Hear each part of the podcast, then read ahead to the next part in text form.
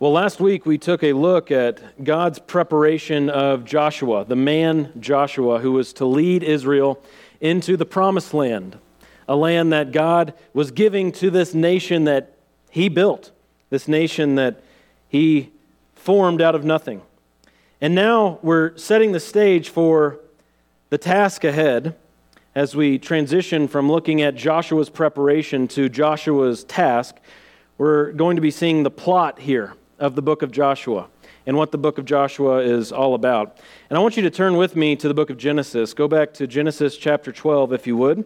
There are 5 passages that I want you to see this morning before Joshua chapter 1, because just as Joshua himself had a background that we had to study and learn, so too the land has a background. The book of Joshua is all about Joshua and this people going into this land. Well, we have to have some sort of a background about this land and why that's important. If you don't understand that, you'll miss out on a big part of the book of Joshua. You won't understand the conquests that are found in the book of Joshua, the battles that are fought in the book of Joshua, and the Lord's commands to do difficult things in the book of Joshua. And the first of these 5 passages is in chapter 12, Genesis chapter 12, starting in verse 1.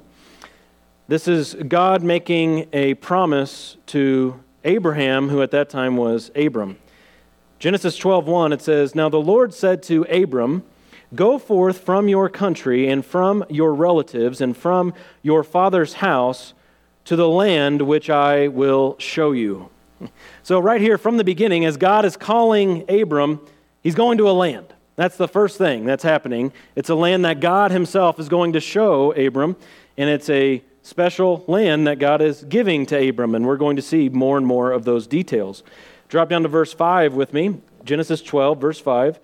It says, "Abram took Sarai, his wife, and Lot, his nephew, and all their possessions which they had accumulated, and the persons which they had acquired in Haran, and they set out for the land of Canaan.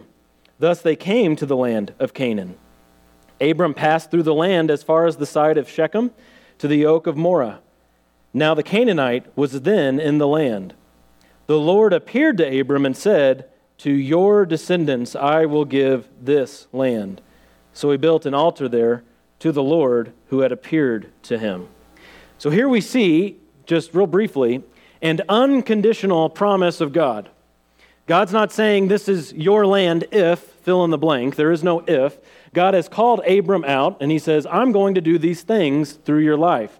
You're going to be a blessing to the whole world.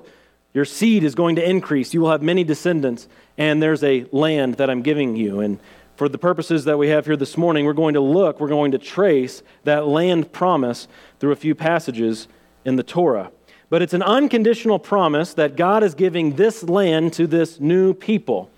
God's giving this land to the people. And Abram, interestingly enough, he's only going to have a burial plot in this land. As far as Abraham is concerned, he's not going to see this promise totally actualized in his lifetime. He's just going to get a burial plot. But his descendants are going to enjoy much more of the land than him. Look at the next chapter with me, Genesis chapter 13, starting at verse 14. Genesis 13, verse 14.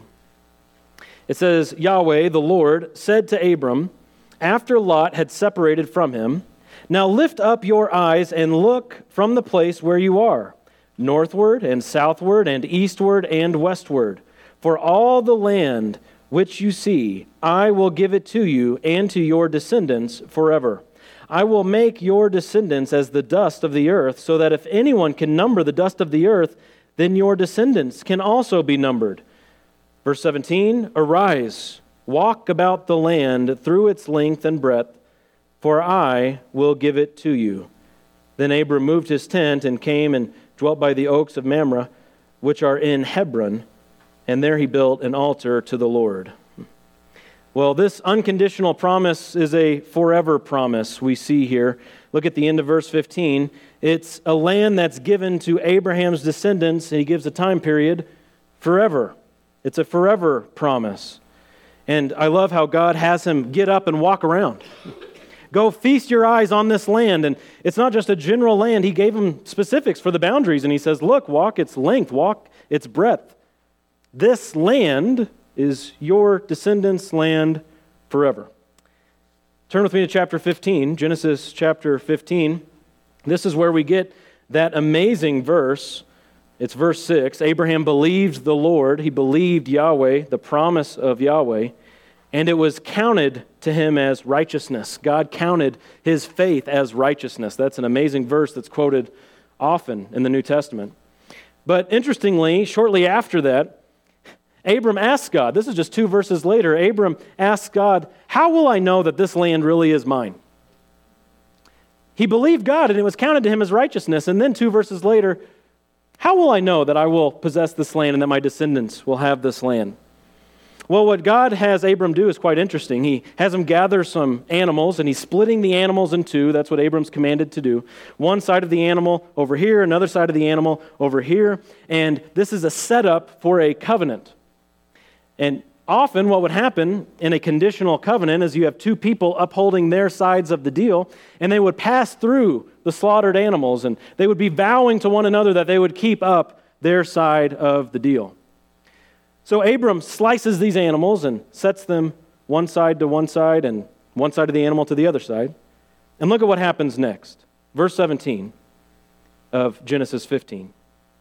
It came about when the sun had set that it was very dark, and behold, there appeared a smoking oven and a flaming torch which passed between these pieces.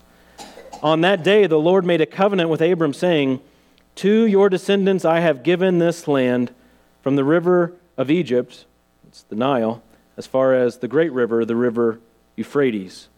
So the unilateral nature of this covenant is here confirmed. Abram doesn't have anything to do to keep up his side of the deal. God is saying, I am giving this land to your descendants forever. It's my promise unconditionally. It belongs to his descendants forever.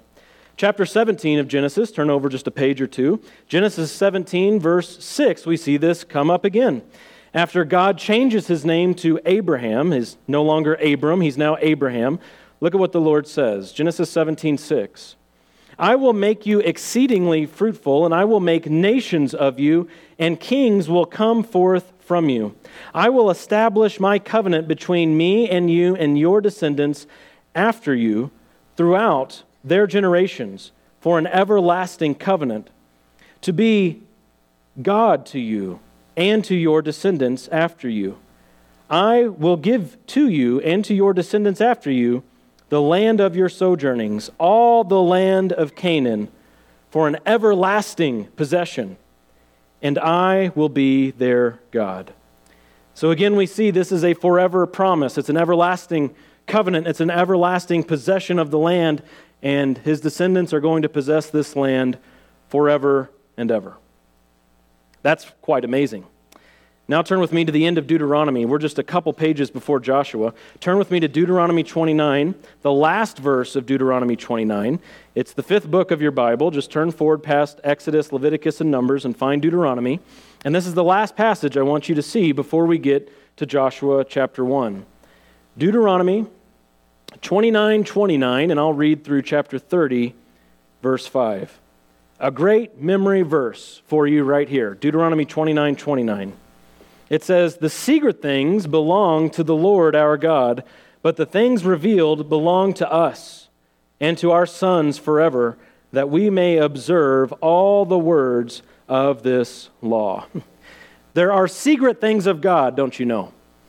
I hope you know that. There are things that God knows that he hasn't shared with you. Agreed? And this can be called the secret will of God. He's working things together in the world to bring about his purposes, purposes that he hasn't shared with us, that are just happening in the world around us. And this is according to God's secret or hidden will. But then there are things that God has said, and he said them plainly.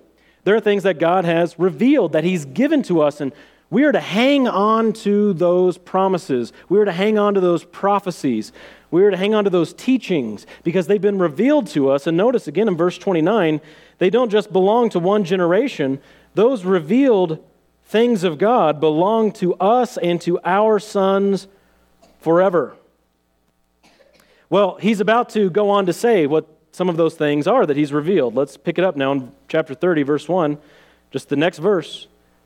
So it shall be when all of these things have come upon you, the blessing and the curse which I have set before you, and you call them to mind in all nations where the Lord your God has banished you, and you return to the Lord your God and obey him with all your heart and soul according to that I command you today, you and your sons, then the Lord your God will restore you from captivity and have compassion on you, and will gather you again from all the peoples where the Lord your God has scattered you. If your outcasts are at the ends of the earth, from there the Lord your God will gather you, and from there he will bring you back. The Lord your God will bring you into the land which your fathers possessed, and you shall possess it, and he will prosper you and multiply you more than your fathers. We see here the land showing up again, and the land is being used here in this case to demonstrate the faithfulness of God to that people. The faithfulness of the God of Israel to faithless Israel. In the chapters preceding this, Moses had walked through the blessings and the curses that come from the law. When you disobey God, which flows from a heart of disbelief, there are curses that come with that, Moses said to Israel. And remember, Israel was to be strictly under that law. And here it says, there's going to come a time where you're going to be scattered because of your disobedience. This disobedience will happen. These curses will come upon you, and you won't be in the land. You see, remaining in the land under God's blessing was conditional. To remain in the land under the blessing of God was conditioned upon their obedience to the law of God. Israel had to have a believing heart and had to follow the Lord's commands if they wanted to remain in the land under God's blessing. But you know what we're also seeing here is that ownership of that land and ultimate restoration in that land is unconditional, because God is saying it's going to happen. Just as there's coming a day where you all will disobey and you'll be scattered all over the earth and you'll be driven out of this land, so there too is coming a day where I'm going to bring you back. Even if you're from the ends of the earth, you will come back, and notice that they're not coming back with just a flippant attitude. Look at how they're coming back. Verse 2 of chapter 30, you will return to the Lord your God and obey him with all your heart and soul, according to all that I command you today, you and your sons. God will do this among Israel. He's going to turn their hearts. He's going to sovereignly cause them to turn to him and obey and be restored in this land that is theirs as an everlasting possession. Well, interestingly enough, Israel has never possessed the land in its entirety. When you consider the measurements that God gives, the Euphrates River, if you don't remember where the Euphrates River is, which I didn't this week, had to pull that up on a map. It runs through Baghdad in the middle of Iraq. That's pretty far east of what we call Israel today. That land is a really sizable piece of land. And in Israel's history, they've never owned or possessed the land, rather, in its entirety. But they will, God says. And Joshua here is going to lead the first push. If you just turn a few pages over, you see the book of Joshua begins. And in the book of Joshua, God demonstrates his commitment to covenant, his commitment to promise in and among his people. And Joshua was directed by God himself to go into this land, and he was equipped with a special and intimate promise from God himself. Joshua received special revelation from God that was given to him. God was promising Joshua certain things that would motivate him to enter this land and to lead all the people into the land. Look at this promise with me in verse 5. What an amazing, amazing promise. No man will be able to stand before you all the days of your life. Oh my. If you are called to dispossess a people who are in your land, how much confidence does that promise give you? Look at what he goes on to say. God says, just as I have been with Moses, I will be with you. I will not fail you or forsake you. Go down to verse 9, the middle of verse 9. Joshua is called to be strong and courageous, and God says this, do not tremble or be dismayed, for the Lord your God is with you wherever you go. These are amazing promises. God here is not just telling him, this land is yours, go. He says, this land is yours, I will be with you. He's not saying, go on your own and fight these battles. He's saying, I am with you, and no one will be able to stand before you all the days of your life. That phrase from God, I will be with you, is this the most comforting promise anyone could ever receive from God? I think it absolutely is. Yahweh says, again in verse 5, that he would not fail or forsake Joshua. And this reality had to be Joshua's confidence. With what confidence could he go in with this band of people and drive out all these other people? He could go in with the confidence of God that says, I am with you, I will not fail you, I will not forsake you. What a special promise. It's really an intimidating task that Joshua had. Remember, he's not launching cannonballs from a far distance. He's not ordering drone strikes from across an ocean. He has a sword in his hand. That's how combat worked back then. It was very close. It was very serious. It was extremely dangerous. But God is with him. And God will not fail him, and God will not forsake him. This promise here gets to the heart of who God is. In the wilderness, Israel constantly broke faith, didn't they? Why did they constantly break faith leading up to this moment? Why did all that generation die off, those 40 years in the wilderness? They didn't believe God. They didn't believe God's nature, that he's an unfailing God, that he's a faithful God. They saw these Canaanites who were there in the land, and they were afraid. And they said, I know what God has said, but if we go there, we will die. And here, this new generation is hearing the promise over again. I am God, and I will not fail you. I will not forsake you. Go in faith. And they won't be perfect in this endeavor, that we'll see this in the coming weeks. They're not going to be perfect. But we see what God does through the faith of his people as they live for him and follow his commands. The previous generation rejected God's unfailing faithfulness. And Joshua here is called to lead the new generation in faith. Because the nature of unbelief is really rejecting God on his own terms. You want to know what unbelief is, or a lack of faith is? It's rejecting God on his own terms. You might be in a situation that's really difficult. Well, we believe that you can live for God wherever you are because he has sovereignly placed you there. You might believe it's difficult for you to follow God in faith where you are, but God's in control, and he says, follow me. I will not fail you. I will not forsake you. You don't have to capitulate. You don't have to give in. You don't have to compromise with lies and deceit in the world. But you can follow God wherever you are. And you see, this promise confronts the very substance of our faith. This confronts what we believe about God, who we think God is. When God says that he is not a failing God, this is an earth-shattering type of statement. When God says unequivocally, unconditionally, I will not fail you. No one else can say that. You better believe your local weatherman can't say that. The best baseball players get a hit 35% of the time. That's like elite. No one can step up to the plate and say, I won't fail you. You fail 65% of the time, and you're one of the best.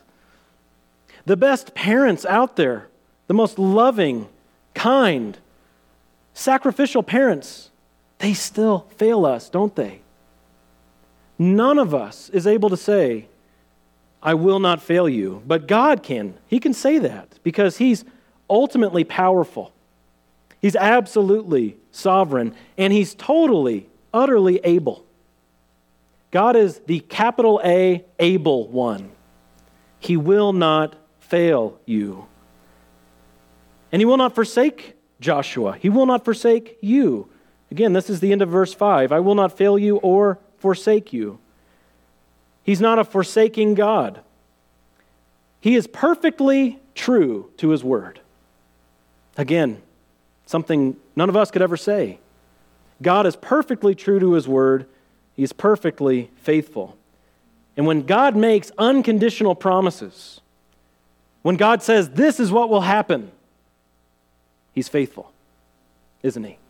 He will see it through to the end. When you are declared justified, when you're given the hope of heaven, will he ever turn back on those promises? Absolutely not. He's a faithful God. And he's also not a limited God. He's not a failing God. He's not a forsaking God. He's not a limited God. Go back to the end of verse 9. Where will God be with Joshua? At the tent? At the temple? In some sort of a mountaintop? Or some sort of a valley? The answer is yes. I will be with you wherever you go. Wherever Joshua finds himself, there God is. And God can make that promise because he's not limited like we are limited. When we start thinking that God has forsaken us and he's not present, we start ascribing our sort of qualities to his nature. See how this confronts the substance of our faith?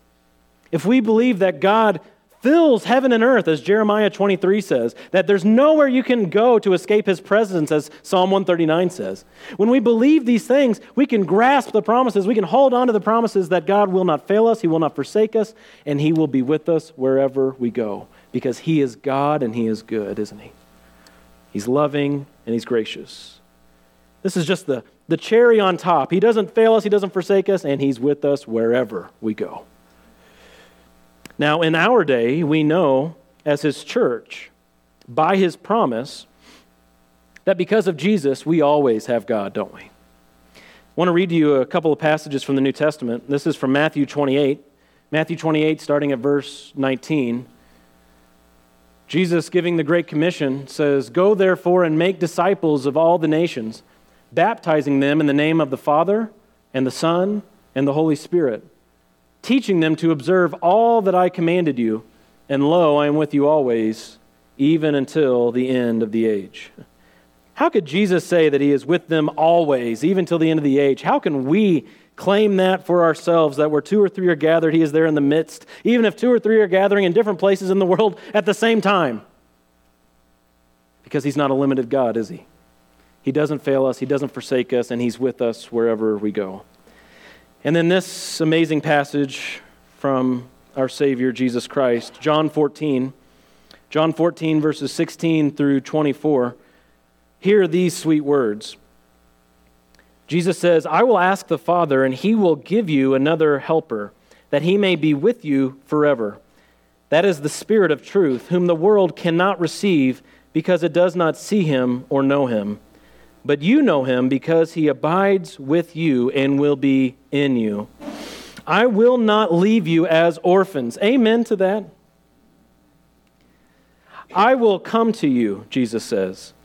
"After a little while, the world will no longer see me, but you will see me. Because I live, you will live also. In that day, you will know that I am in my Father, and you in me, and I in you. He who has my commandments and keeps them is the one who loves me, and he who loves me will be loved by my Father, and I will love him and will disclose myself to him."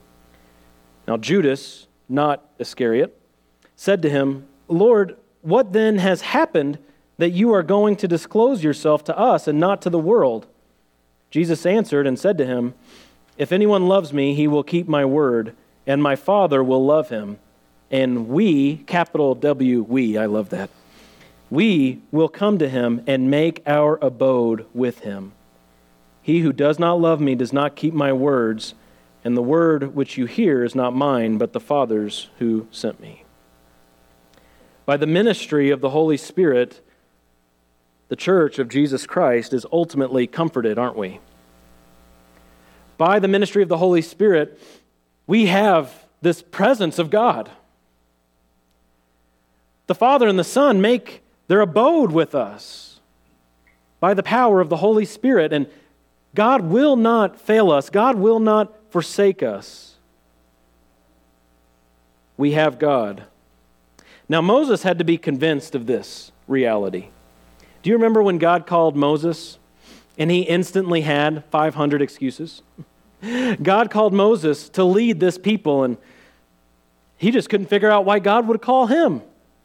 What does God have to do with a man like me, Moses thought. And there he is at this burning bush, and he's speaking to God, and Moses is saying, I don't know if I'm equipped for this task, to live for the Lord and to be out front.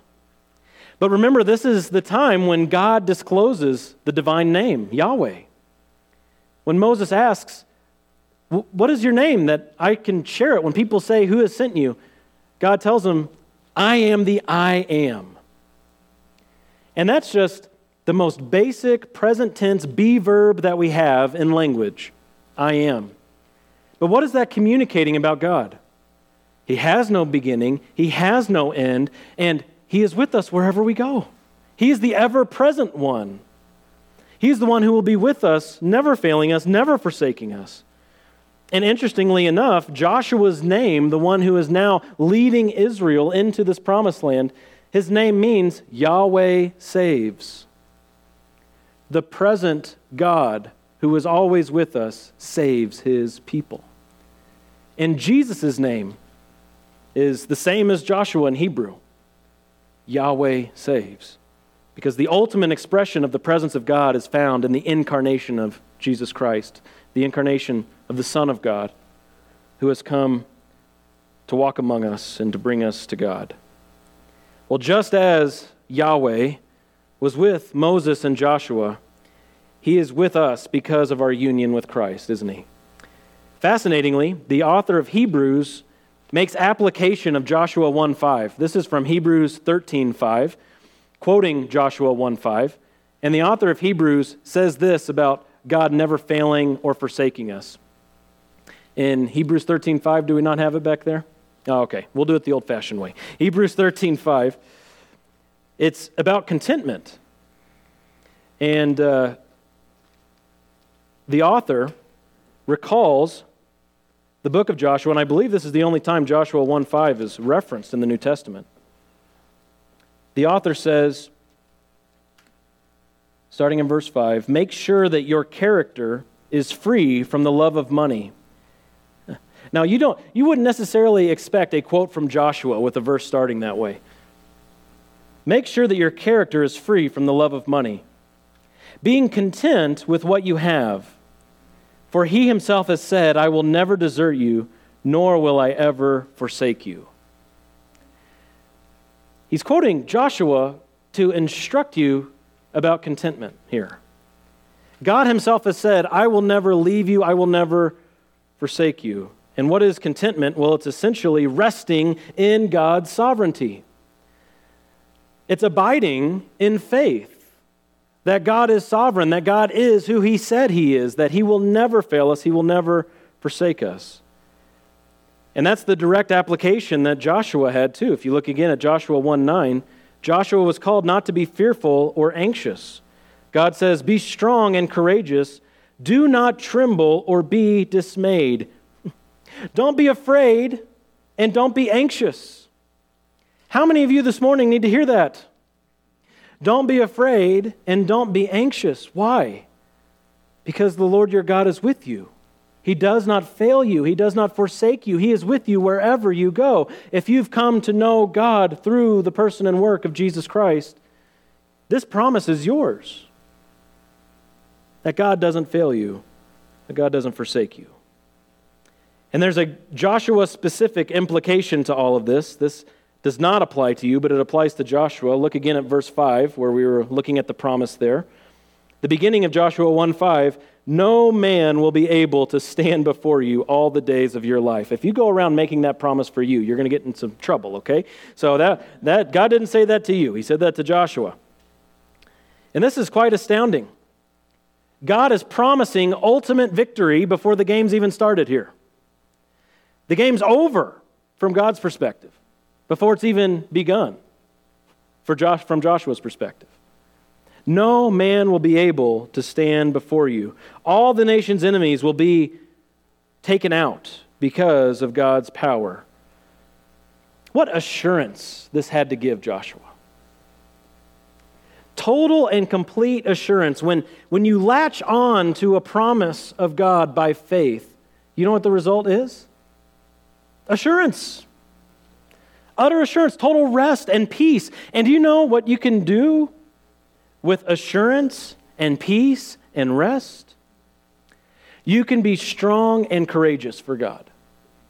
That's what I want you to see here this morning. 3 times in this passage, Joshua is told, be strong and courageous. He's told that over and over again. He was told that from Moses, and he's being told that by Yahweh himself. Be strong and courageous. Well, not on his own. You can't be strong and courageous on your own. You can't be strong and courageous as a means to assurance. But you can be strong and courageous as a result of assurance. When God says, you've won, now be strong and courageous. You see the difference between that and you want to win? Be strong and courageous. There's a big difference. But here God is issuing a promise to Joshua. The victory's yours. I'm the ultimate victor, and I'm giving you the victory. Now, go be strong and courageous. So it is from this assurance that Joshua could be commissioned. The unconditional promise of God was to be realized through unwavering obedience. The unconditional promise of God was to be realized through unwavering obedience. Let's read together starting at verse 6. Be strong and courageous, for you shall give this people possession of the land which I swore to their fathers to give them. Only be strong and very courageous. Be careful to do according to all the law which Moses my servant commanded you. Do not turn from it to the right or to the left, so that you may have success wherever you go.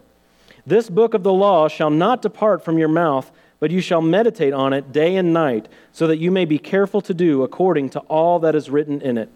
For then you will make your way prosperous, and then you will have success. Have I not commanded you? Be strong and courageous. Well, the first part of God's commission here to Joshua is, of course, possess the land. And this was no surprise. Remember, Joshua has had 40 years to mull this over. They've been wandering in a wilderness. That former generation has been dying off one by one by one, knowing that it's like an hourglass. The bodies dropping are like sand through the hourglass. And now it's time. Go possess the land. And there's no time to stop. I love this quote from Dale Davis's commentary. You're going to hear from Dale Ralph Davis quite a bit. He wrote a great commentary on the book of Joshua. He said, Moses may die, God's promise lives on.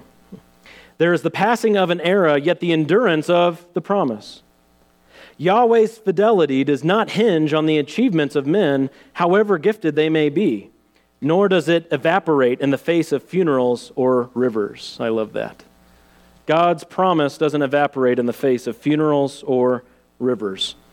Moses is dead, but the promise lives on, doesn't it? Therefore, go. God also here in this passage emphasizes the importance of obeying the law in this whole venture. Joshua was to take great care in submitting to the law of his mentor, Moses. He was to meditate on it, he was to do it, he was to teach it. Just like Ezra. Ezra came nearly 1,000 years after Joshua. But do you remember what Ezra was known for in Ezra 7:10? This was our memory verse in Bible college for our Old Testament class. In Ezra 7:10, it says that Ezra set his heart to study the law of the Lord and to practice it and to teach his statutes and ordinances in Israel. The importance of the order can't be understated here. He was to study the law of the Lord. He was to then practice the law of the Lord. And then after those two things, he was to teach God's statutes and ordinances in Israel. Well, Joshua, it's a very similar commission. Look again at verse 7 of Joshua 1. It says, be careful to do according to all the law which Moses, my servant, commanded you. There was to be no turning from the law. All the law had bearing on him and the rest of the nation. Their studying of the law, their meditating on the law was to result in righteous living, and it was through that living that they would take the land. There was to be no pragmatism in Israel when it came to taking the land. There was no doing this man's way. It was all going to be God's way. If you can remember Psalm 1, verses 1 and 2, it says, "Blessed is the man who stays out of the way of sinners. Blessed is the man who doesn't sit at the table of the scoffers, doesn't stand in the way of sinners." That's what verse 1 is all about of Psalm 1, the very opening verse of the Psalms. Blessed is the man who stays away from the sinful path. But do you know what verse 2 says? It gives you something to do. The first thing is something to avoid. Verse 2 gives you something to do, if you were reading and hearing that. So the second verse says, "Blessed is the man who meditates on the law of the Lord day and night, who delights in the law." That's the blessing that Joshua was to take hold of here and to direct the people under. And did you notice a couple of times there was another promise here that if they were to do this, look with me at verse 8, "Then you will make your way prosperous. Then you will have success." Israel was to prosper under God, God's way. He gave them the prescription for prosperity in the land. And this wasn't any kind of naming and claiming, as you might see from the people on TV, the late-night preachers on TV. Name it and claim it according to your own selfish desires, whatever you want. Just say that it's yours, and God will use your speaking these words to actualize the desires of your heart in your life. No. And that's not what God called them to do here. But God's people were to go into God's land and obey God's rules to receive God's blessing. This was to be done God's way, not man's way. And so, like I mentioned, Joshua here 3 times is told, be strong and courageous. God has given him all that he needs for success. Be strong and courageous. And again, it bears repeating that true strength and courage is the result of, not a means to, a promise from God. God issues us promises as his people. And in light of those promises, he says, therefore, live this way. God doesn't reverse those two and say, live this way, and then you'll get something from me. That's works righteousness. That's false religion. And that has plagued humanity since the beginning of time. True strength and true courage come from God's promise, not a means to God's promise. When we come to know God, and now we do so through the person and work of Christ, we, as God's church, can have total strength and courage, can't we? We can have strength and courage supplied by God himself to live for him and fight the battles that God has for us. Jerry mentioned this last week when he closed the service, and when we sang about it today in the hymn, Because He Lives. We too have rivers to cross, don't we?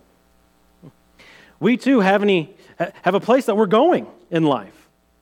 God has called us and set before us a destination, hasn't he?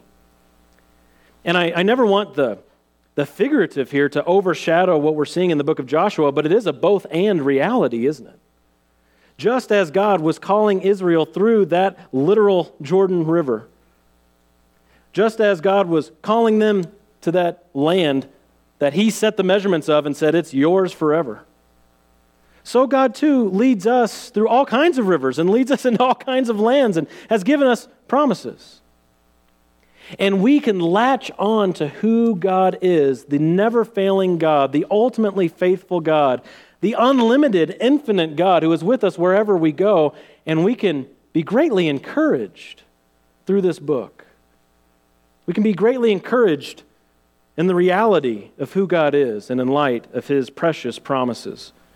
And as he supplies his church and all the individual members of his church with strength and courage, we can fight the battles for Jesus. And our battle's not against flesh and blood, is it? We're going to read a lot about flesh and blood battles in Joshua.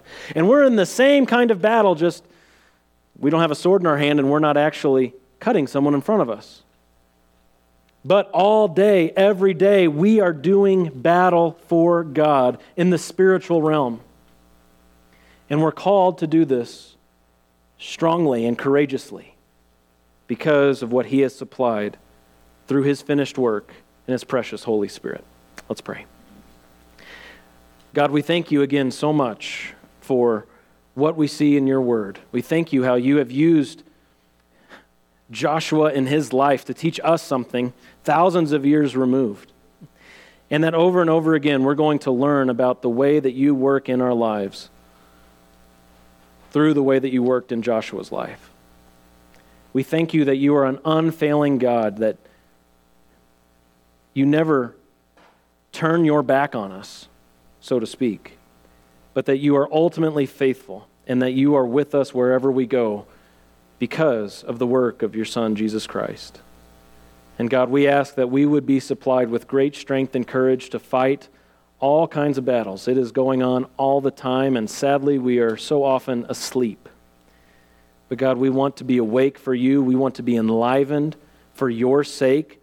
We want to do battle for You, Lord, because that's what You've saved us for, is to live for You, and this life is for serving You. Lord, we love You. We thank You. We ask Your blessing on this day and in the week ahead as we go out into the world for Your sake. In Jesus' name, amen.